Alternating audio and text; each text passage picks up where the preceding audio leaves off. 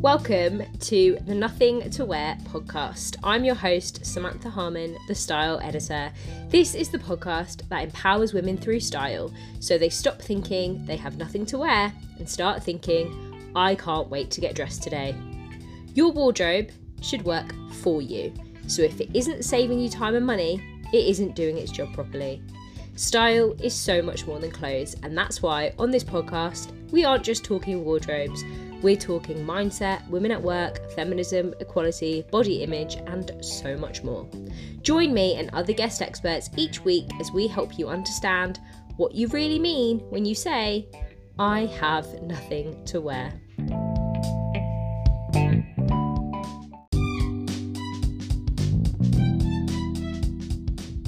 What you wear can change your behaviour. No, that's not just my opinion, that is a science backed fact. Today, we're going to delve into the psychology behind why what you wear can either support or sabotage your goals.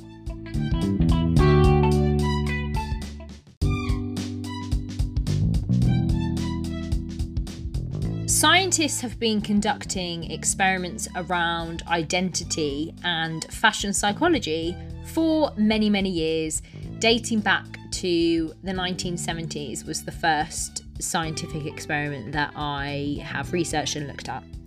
In 2012, scientists gave a group of people the same white lab coat, and then they split that group into two.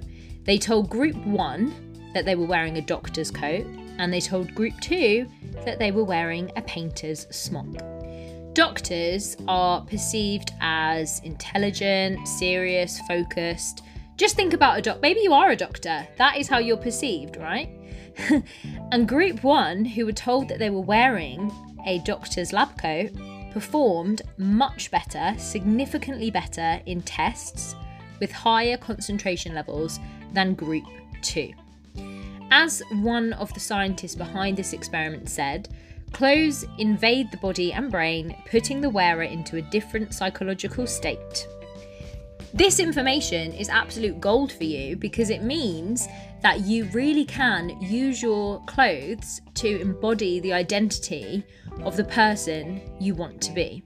This study formed part of a theory that's called embodied cognition, and it was one of three experiments that these scientists did at the time. But as I said, there have been other experiments too showing embodied cognition and how we embrace the identity of the clothes that we put on. So, when you wear something and you see it on your body and you feel it on your skin, it has an influence on your psycho- psychological processes maybe I should wear something that says, you know, person who can talk coherently on a podcast.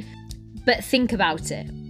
Your clothes inform your behavior. You know it's time to work out when you put on your gym clothes. And if you're wearing gym clothes that make you feel really great, the chances are you're going to put more effort into your workout. You get in the zone for an important meeting when you put your suit on or you put something on that makes you feel really confident in your in your abilities in your job. And we get ready for bed by putting our pajamas on. It puts us into the psychological state of rest, of sleep. And this is why a few years of wearing your pajamas at your desk has left you feeling a bit crap. At first, it felt like a novelty to be able to wear loungewear at our desks, and working from home felt great. And it was one of those things where people were like, oh my god, I can roll out of my bed and go to my desk, and I don't have to sit for hours in traffic. That's all fine. But the problem is that you're mixing up your identities. There is no in between, there's no break time between you as a sleeper, you lounging around at home and you as someone who's got serious stuff to do in their business. Your identity is literally wrapped up in your clothes. And having this information is great because you can use it to your advantage.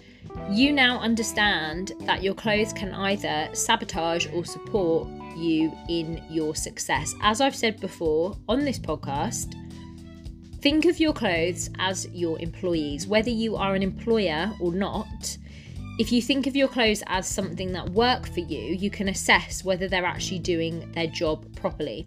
If you had an employee who was always late, always backstabbing you, always sabotaging you, what would you do? You'd probably manage them out of your business. If you have an employee who works hard for you, is a cheerleader, supports you, is invested in the company, the likelihood is that they're going to progress up the ladder. You want people like that around you, and you want those qualities in your clothes. Often people think that what I do is a bit frivolous talking about clothes, but actually, this shows you the science behind why you're wearing what you wear, or conversely, why you're not wearing what you're not wearing. And it may be because you don't truly see yourself in the identity of someone who wears those things. So, if you, for example, have an amazing suit that you would love to wear that says to you, boss bitch, but you aren't wearing it, there's a reason you're not wearing it, and perhaps it is linked to your identity. You don't see yourself as that boss bitch, um, if that is a phrase that you so wish to use. But you get my point. Perhaps you aren't investing in your gym clothes and wearing really good gym clothes because you don't see yourself as someone who goes to the gym. It's all about your identity, and it's fascinating how clothes are wrapped up in that and how, like I said, you really can use them to your advantage.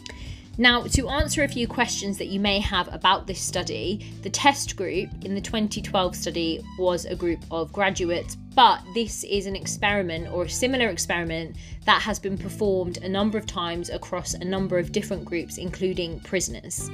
It's a well known theory and a test in fashion psychology, and you are welcome to go and look it up for yourself.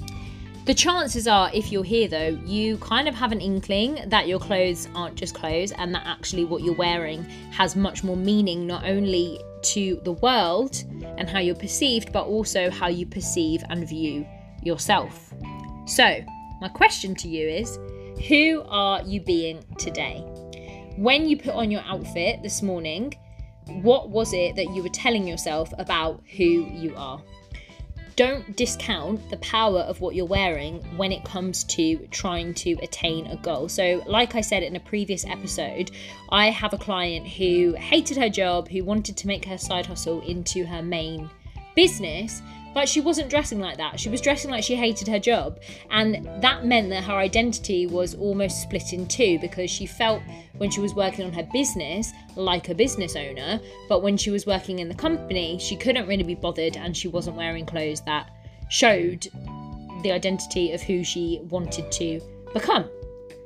Your outfit is a really powerful tool. So look down. What are you wearing today? How does it make you feel? What's the identity that you are embodying with your clothes today?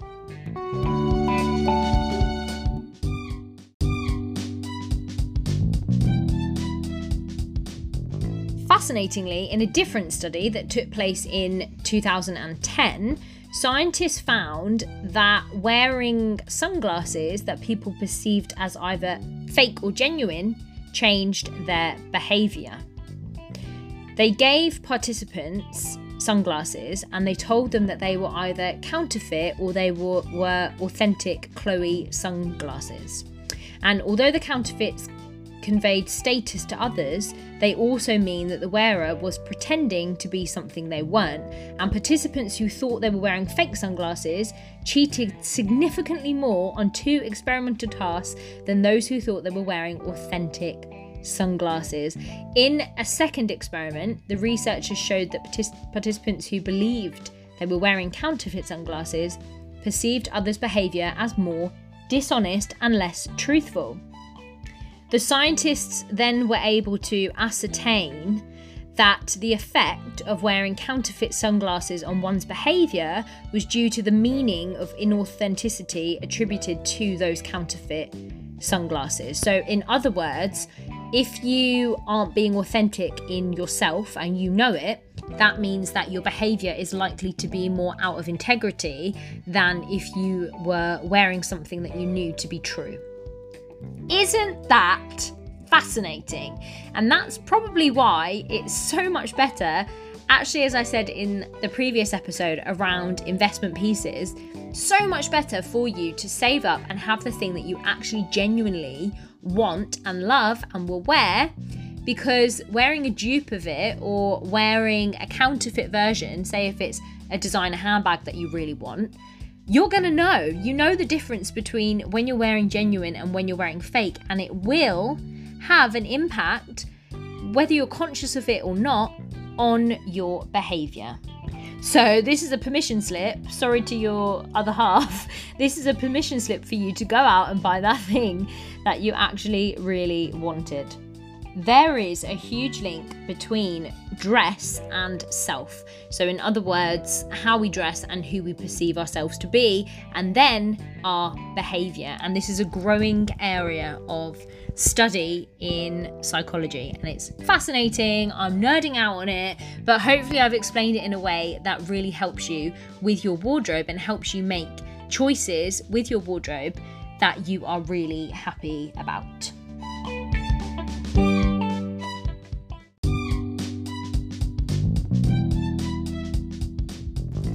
You so much for tuning in to the Nothing to Wear podcast. I really hope that it's been helpful. New episodes will be coming to you every Monday. You can find all of the links in the show notes if you would like to sign up to my newsletter. If you'd like to find out about working with me, head over to thestyleeditor.co.uk. And if you've enjoyed this episode or you found it useful, I'd love to hear it. I'd love to hear your feedback. Please do get in touch with me. And if you think that this podcast would be helpful to someone else that you know, then please do share it because this podcast is a free resource that I put out genuinely because I want to help women feel good in their clothes because when you feel good, you do good, and it's all about helping you make money and live your best life. And so if you think that there is another woman that you know who could benefit from it, please share with her or share on your social media wherever you listen to this podcast. I'll be back again in the next episode. In the meantime, hope that you feel fabulous, that you dress fabulously, and that you never again say you have nothing to wear.